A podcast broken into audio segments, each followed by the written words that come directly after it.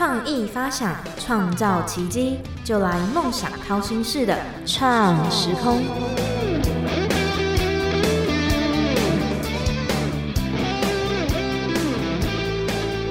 欢迎收听《梦想掏心事》，我是景景。那今天的节目是由景景主持的《创时空》。那近年来，大数据这个单字应该对于大家都不再是陌生的词汇，也应用在非常多的地方。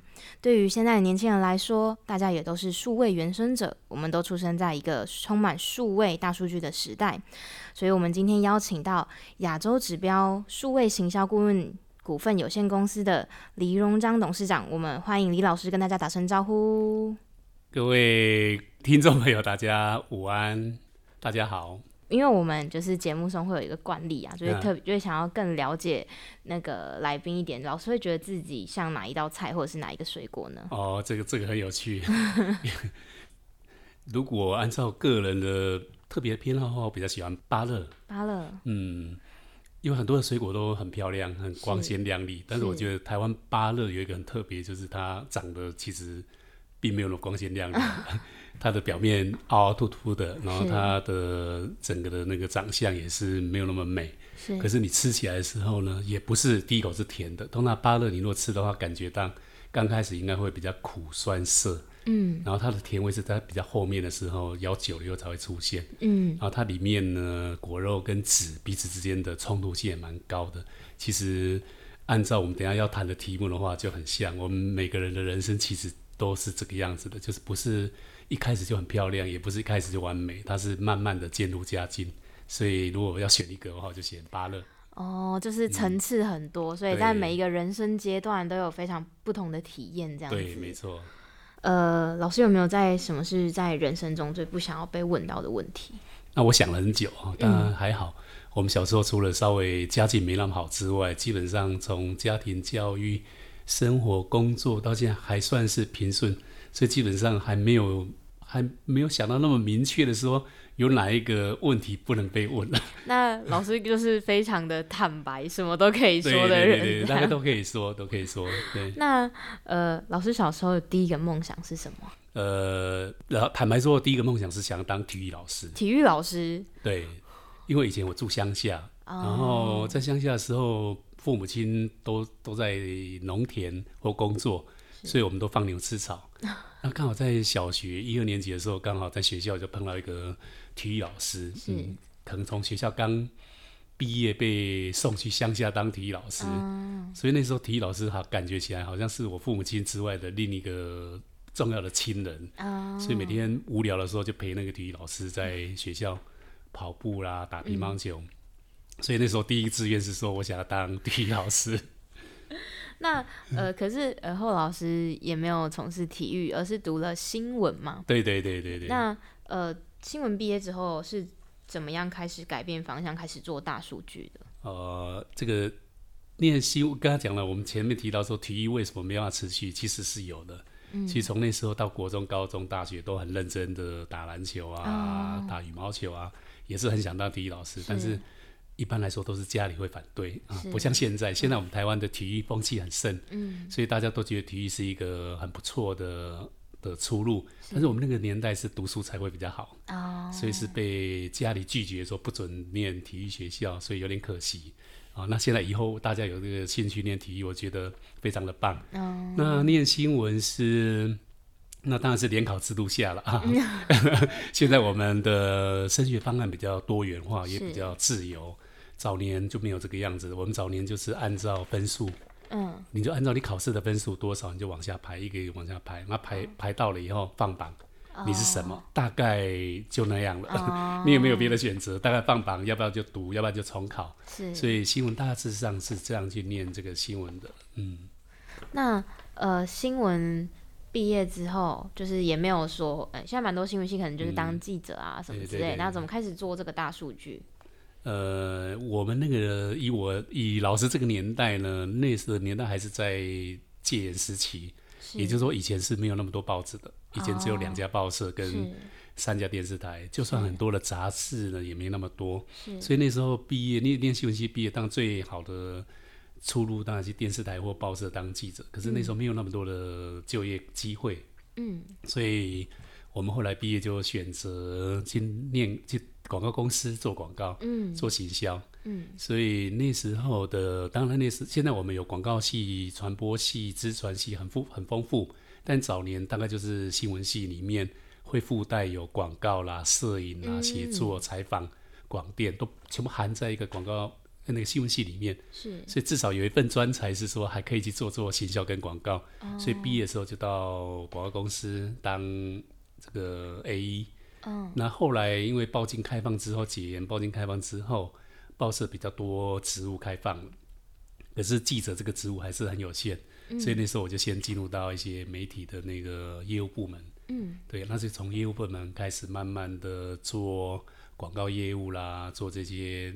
呃，工商记者啦之类的，嗯，那后来进入到大数据，这也是一个比较转折啦，嗯，就是从报社从广告公司当 A E 到进入到报社的业务部，然后后来有线电视开放之后，又转进到有线电视的业务部门，是这个过程里面呢，都是在传统的媒介。那是很有趣的是说，在一九九八年那个时候，大概是。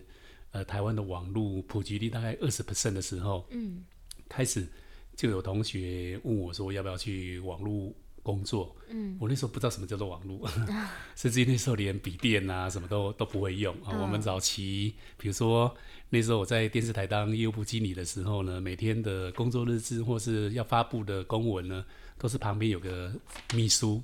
啊，都是口述或者简单的写一写，跟秘书说，啊，我要发布这个东西，要做这个记录报告，然后都有一个旁边一个秘书打字。哦，啊，对对对，所以那时候我们是不懂得什么叫做电脑，什么叫做网络。啊，那后来因为有同学，他就请我去帮他介绍，呃，网络的业务员。是。那我一直我就跟他说，我虽然说在这个业界非常资深，认识很多人，可是我真的不知道什么叫做网络。是，所以你要我介绍业务员，你至少要让我知道什么叫做网络。嗯。结果那个朋友呢，他就说：“好吧，我让你知道什么是网络。”他就寄了三本书单给我。嗯。他说：“那你有空去读这三本书。”是。所以我就把他刚开始没放在心上，后来有一天进去成品书局的时候，就想说：“哎，同学有讲说这三本书跟网络有关，那我就。”心生好奇，就真的把它买回家看。哦，啊，那看完那个那些书的时候，我才发现说，哦，原来网络在未来是这么样的有影响力，这么大的会有那么大的改变。嗯，所以那时候我就开玩笑问他说：“那干脆我去好了。”呃，所以就因为这样的，才不小心踏入这个行业。嗯，那大数据这个单字，我觉得应该在现代蛮多人都蛮熟悉的。但是，呃，如果真的要如果用比较简单明了的方式要解释大数据的话，李老师会怎么样解释，让听众更了解？对，大数据这个书，这现在是已经是变成显学了。你如果不知道也不行。但是早年真的我们没有那么清楚什么叫大数据。嗯，那我们简单说，就是以前我们很多的交易，你去买东西，你去加入会员，或是工厂里面每天生产的资料，这些我们都称为叫做那个叫做量化的数据。嗯。早期就有了，只是以前没有那么多的数位设备把它存下来，嗯，所以这些数据以前是不存在。但现在有了那么多的设备之后，它被存在存起来了。存起来之后呢，加上一些运算，它就变成是有意义的资料。所以，呃，举例说，我们到星巴克，你去买东西的时候，它就会推荐，呃，那他就告诉你说，哦，你可以送你一配一送一，几点到几点。所以，那他为什么会送你那么好？送你这些东西，一定是你过去消费的一些相关的记录，达到他的标准了，他可以送你这些东西。嗯，啊，或者是说，我们今天去脸书滑脸书滑一滑，他就推荐你广告，他怎么知道了？就是因为你最近看了很多这类的商品或影片，他会推荐你。那这个就是所谓的，简单讲，这些都是大数据反映在我们的生活上面。那我现在。亚洲指标做的这个大数据是叫做非结构性的大数据，就是语义大数据。就是我们如果同学们有空到 D 卡啦、到 PPT 啦或脸书、IG 拍照、写文章的话呢，都会留下这些文字资料。嗯嗯。那我们会把这些文字资料透工程师透过爬虫把它收回来之后，嗯，再去分析这些数据。哦。啊，所以这个也是大数据，这个是非结构性的大数据。嗯。那刚老师有提到，就是那个亚洲那个指标数位行销股份有限公司，那这个当初是怎么样构思跟启发，让你想要做这个创办这样？啊，这个又是一个很长的历呃有一段小历史啦哈，因为本来刚刚刚才老师也说过，我们本来本来的职业是做广告 A E 的，是做广告企划的，然后后来做到网络之后呢，是帮人家架站的，做 email 行销的，嗯，然后这些架站或做创意，其实非常耗策略跟企划跟创意。是。这个工作其实是蛮花人力跟时间跟脑力的，嗯，所以我们就是等于说，在这个行业工作了二三十年之后呢，就会发现说，啊，这个行业有点辛苦，所以就想要说，能不能有一个行业有一个工作呢，它是比较靠机器可以完成的，嗯，啊，然后不需不需要再重复一直做啊。我们举例来说好了，我们去做一个创意，我这个这个批做完之后呢，等到下一个客户再来的时候呢。我就必须要再重新再做一次创意。那我们在行业的话语叫做专栏式的结构了。嗯，我做一个专栏结束之后，下一个专栏再来归零以后，下一个再来。嗯，我做完之后又归零再来。所以那时候就想说，想要做一个是它不要一直归零的啊。那什么东西不归零呢？就像我每天缴电话费，它就不会归零。你缴了这个电话费，下个月还是继续缴，继续缴，对不对？或者家里的水电费都是属于这种的，就是你会固定要使用的，所以才会想说那。来创一个类似大数据分析的的这个呃服务，嗯，那这个数据分析的部分，因为我收集了那么多的大数据呢，它大数据的分析、数位的分析有一个特色，就是说它用不坏，嗯，我今天分析完一批数据之后，明天还可以拿这一批再去做另外一批。那客户订阅了这个资料之后呢，今天用，明天用，后天他还会用，那这样的话我就不需要再。一直重复，一直重复的在做那些工作，所以因为这个想法呢，就会想说去创一个亚洲指标来做这个工作。嗯，那有看到老师在创业的期间，经常带团队参加一些政府部门的案子，那是有什么样的契机或者是机会，可以就是做这些政府部门的？政府部门这个也是一个机会，因为当初我们从传统做传统的广告或网页的广告，要做大数据的时候呢，它有一些技术的含量，或者是它有一些技术的门槛。嗯，那我那时候要转从转传统要转到这个大数据的过程里面呢，要花很多的心思跟人，要需要人才，需要钱。嗯，所以那时候就有很多朋友推荐说，我们的政府会。有包含工业局啦，或是经济部啦，或文化部啦，嗯，产发局啦，台北市政府有很多单位呢，他会提供给创业者他一些创意研发的经费，嗯，所以那时候就想说，诶，不错啊，反正这个时候反正也没钱，反正也缺钱嘛，哈，那就去试试看，投稿试试看，所以就去那时候我第一个记得去呃工业局去投稿，第一次没有过。啊，然后第二次想说没有过，那再试试别的单位。后来就到经济部商业司，嗯，去投第二个创意的方案。哎，第二次就过了。过了以后呢，我记得第一次好像拿了一百一百四十万的那个创意研发补助款，然后这个是不用还的啊，这政府补助不用还的啊。那我们就拿这个钱呢去做第一版本的研究计划，所以这个是第一次。然后后来就有第有了第一次经验之后，就再去，然后每年都会再去提出申请嘛。那运气很好，这十几年来总共拿了十多次的那个研发案，算算累积金额也是超超过千万了。那早期真的是为了缺钱才去申请的。那最近我们还是一样，都会鼓励我们的团队去申请。那现在申请已经不太一样。现在申请是一种荣耀，我们要累积那个，就是嗯，我们公司只要创意团队去提案呢，都会过。那我们想要的是一种荣耀，或是一种我们对自己的肯定。所以，我们现在虽然说公司已经算获利很稳定了，但是还是保持一个习惯。外面如果有一些竞赛，我们的就会，我们的团队就会。出去跟他比赛，在这个过程中，就是在创业的过程中，不管是呃前面可能缺少资金，或者是现阶段有没有遇到什么最困难，或是最印象深刻、很难解决的事情？呃，你说这个创业过程最难解决的问题，其实创业的失败率是非常的高的。嗯，呃，创业的失败率跟我们公司内部做新产品开发失败率是一样的。嗯，国外有研究嘛？哦，大概嗯，创业的成功几率。在五年五到七年内能生存的比例只有百分之五，嗯，然后又能够活过才在五那个五趴里面又能够活过五年到七年以上的，嗯，可能又剩下百分之五，所以算起来其实真的是很低哈。所以那这个问题是非常好的问题，因为我们知道学校很多年轻人或同学们很多都想说，毕业之后想要创新创业。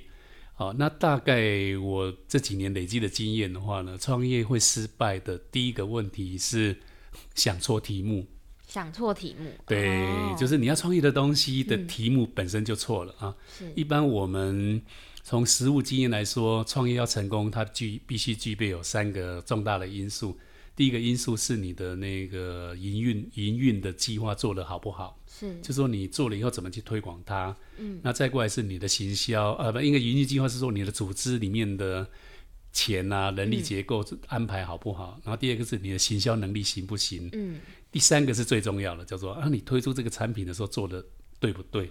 嗯，大部分十之八九呢，都是你选的题目就已经错了。哦，啊，因为你选的题目就就已经错了，所以你后面的营运的组织也跟着错，然后钱就不够了，然后后来就会死掉。所以刚刚说，如果你说创意上在创业的过程里面最辛苦的部分呢，就是题目到底想的对不对？然后举例来说好了，我那时候要做这个大数据这个领域的时候呢，第一个产品就是帮我们的客户。帮广告公司呢，他平常很多的简报，呃，都做的很辛苦。那我帮他做自动化简报，就是透过网络搜了资料之后，加上语义的演算法，提供给他很好刻字化的电子报。哦。然后那时候就去问很多好朋友，很多广告公司的老板说：“哎，我做这个东西好不好啊？”是。每个都可以说：“嗯，听起来很好，听起来很好。”嗯。那我就相信很好了，所以就投资很多钱下去做了。嗯。可是等他做了以后呢，发现呢，两年内都卖不出半毛钱。嗯。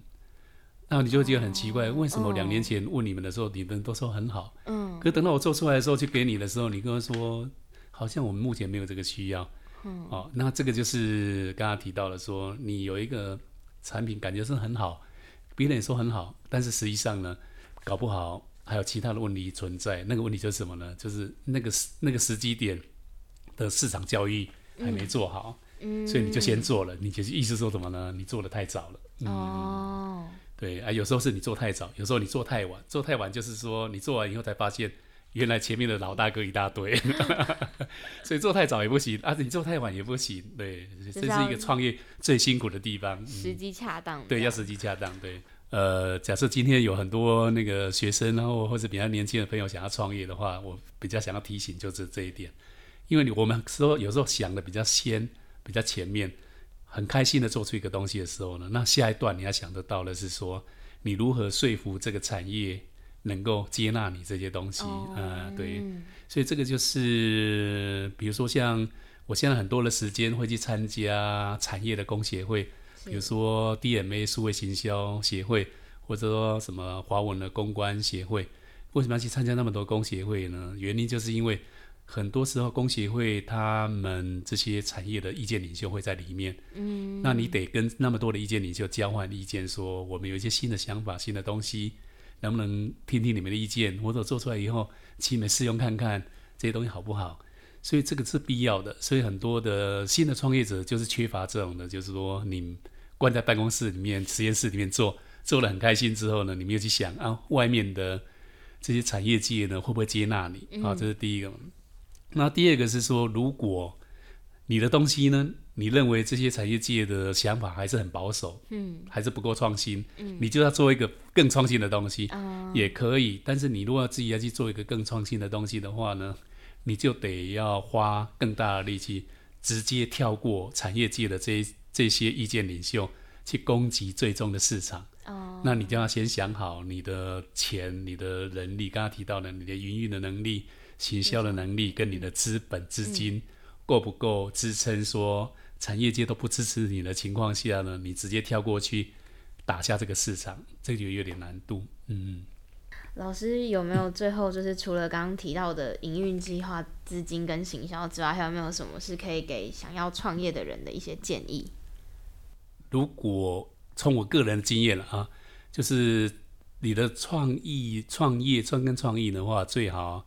还是从两个角度来想啊，就是比如说，假设你今天是真的要卖一个很好的 idea，那么你必须要有一个心理准备，说你这个 idea 如果很好的话，你必须要找到投资者，嗯，必须找到合作伙伴。是。那通常找到好的合作伙伴非常的重要。如果你找的合作伙伴是同质性很高，嗯，没有互补的话呢，嗯，就会常常以后你会出新闻。如果我们每天去看新闻的话，就会看到很多创新创创业家成功之后呢，就闹分家，嗯，哦，可能是男女朋友闹分家，可能是好朋友拆伙了之类的，非常的多。那这个原因就是因为你可能有那个很好的 idea，可是你初期的合作伙伴。本身的同质性太高了，因为你同质性太高了以后，当很苦的时候，大家可以同甘苦；等到同同享福的时候呢，大家就很难分说到底是你贡献多还是我贡献的多。然后当大家的同质性太高了之后呢，就会彼此呃产生一些意见的分歧。嗯，那相反的另外一种是说，如果你的那个同质性不要太高，而是合作性的功能比较高。嗯，比如说你懂你懂。呃，那个资讯，嗯，我懂行销，嗯，那我第三个 partner 懂财务，那就非常的棒，因为彼此的专长是不太一样，那合起来的时候都很合。等了好的时候，你还是需要这个各自的专长，嗯，所以这是一个方向嘛。然后第二个方向是说，你一一定得找资金，嗯。那找资金的话呢，就得预防下一个说你的公司以后就会变别人的，因为你有好的点子，可是你又没有钱，然后你找了不找到不好的不对的投资者，那为了这个投资者就会把你整个公司的营运方向拿走，甚至整个公司的都给吃掉。所以从小在创新的时候基本上是很好，但是它有风险。那另外一个创新就是从产业里面结构里面去找到。呃，适合的题材，那这个时候最好就是先到外面工作一阵子。比如说你有好的想法，但是我到外面工作个三五年之后，嗯，已经有相关的经验跟资历的时候，我来再来创新，再来创业。那这个时候你比较能够接触到行业里面的根本的需求，那你比较容易在保守的情况下去获得成功。嗯，那最后老师可以介绍一下自己的公司。啊，我公司就是刚刚说了嘛哈，我们公司叫亚洲指标数位行销顾问有限公司。那当初定亚洲指标，就是因为我们在做这个大数据，嗯，所以呢，我那时候就认为说，大数据这个内容呢，它可以被指数化，就不要变指标化。所以我后来就做了一个叫 iBus 网络口碑研究中心，就算我们台湾第一个把所谓的。网络内容宣传、口碑宣传的这些文章呢，给它给量化、分析的啊，包含你的发文数、回应数、口碑数，或者说你里面的一些热词啊、新词啊，其实只出现多少。所以那时候我们就做了一个这样的想法，就是我要把一个非结构性的资料，用科学结构的方法去算出，嗯我一个口碑行销、一个内容行销、一个新闻的传播。它到底得到多少啊？所以我们叫做亚洲指标，当初就是用这样的意义去命名的。所以我们的英文名字叫做 Index Asia 啊。那为什么会定义亚洲呢？因为亚洲就中国跟台湾、澳门、香港，嗯还有很多东南亚很多华人嘛。我们讲亚洲市场里面，华文其实是最大的，所以那时候就定为叫亚洲哈。那当然也有个企图心，是说我希望我们的生意能够做到亚洲。对 对对。那十年来，十十四年来。